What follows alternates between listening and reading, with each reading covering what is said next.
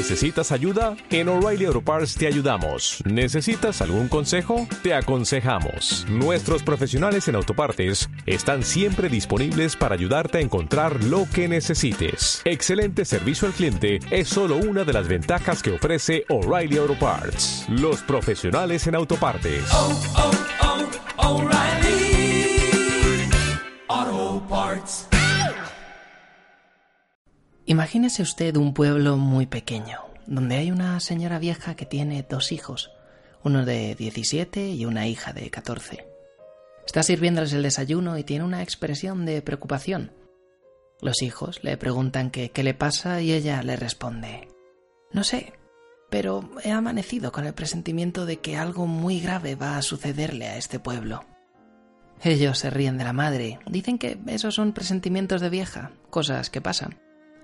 El hijo se va a jugar al billar y en el momento en el que va a tirar una carambola sencillísima, el otro jugador le dice Te apuesto un peso a que no lo haces. Todos se ríen, él se ríe, tira la carambola y no la hace. Paga su peso y todos le preguntan qué pasó, si era una carambola sencilla. Él contesta es cierto, pero me ha quedado la preocupación de una cosa que dijo mi madre esta mañana sobre algo grave que va a suceder a este pueblo. Todos se ríen de él y el que se ha ganado su peso regresa a casa, donde está con su mamá o una nieta o, en fin, cualquier pariente. Feliz con su peso, dice, le gané este peso a Damaso de la forma más sencilla porque es un tonto.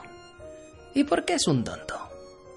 Hombre, porque no pudo hacer una carambola sencillísima estorbado por la idea de que su mamá amaneció hoy con la idea de que algo muy grave va a suceder en este pueblo.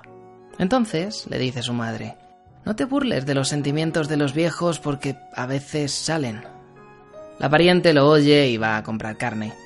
Ella le dice al carnicero, véndame una libra de carne. Y en el momento en el que la está cortando, agrega, mejor véndame dos porque andan diciendo que algo grave va a pasar y lo mejor es estar preparado. El carnicero despacha su carne y cuando llega otra señora a comprar una libra le dice Señora, lleve dos porque hasta aquí llega la gente diciendo que algo muy grave va a pasar y se están preparando y comprando cosas. Entonces la vieja responde Pero tengo varios hijos. Mire, mejor deme cuatro libras. Se lleva las cuatro libras y para no hacer largo el cuento diré que el carnicero en media hora agota la carne, mata otra vaca, se vende toda y se va esparciendo el rumor. Llega el momento en el que todo el mundo en el pueblo está esperando a que pase algo. Se paralizan las actividades y de pronto a las dos de la tarde hace calor como siempre. Alguien dice ¿Se ha dado cuenta del calor que está haciendo?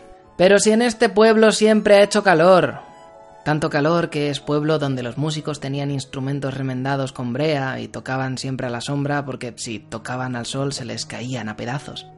Sin embargo, a esta hora nunca ha hecho tanto calor. Pero a las dos de la tarde es cuando hay más calor.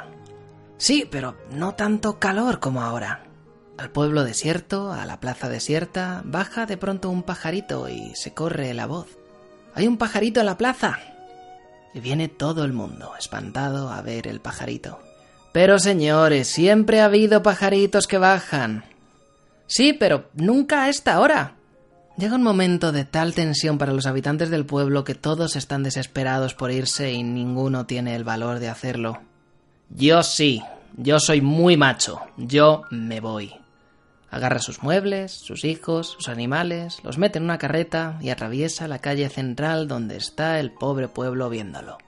Hasta el momento en que dicen, si este se atreve, pues nosotros también nos vamos. Y empiezan a desmantelar literalmente el pueblo. Se llevan las cosas, los animales, todo. Y uno de los últimos que abandona el pueblo dice, que no venga la desgracia a caer sobre lo que queda de nuestra casa.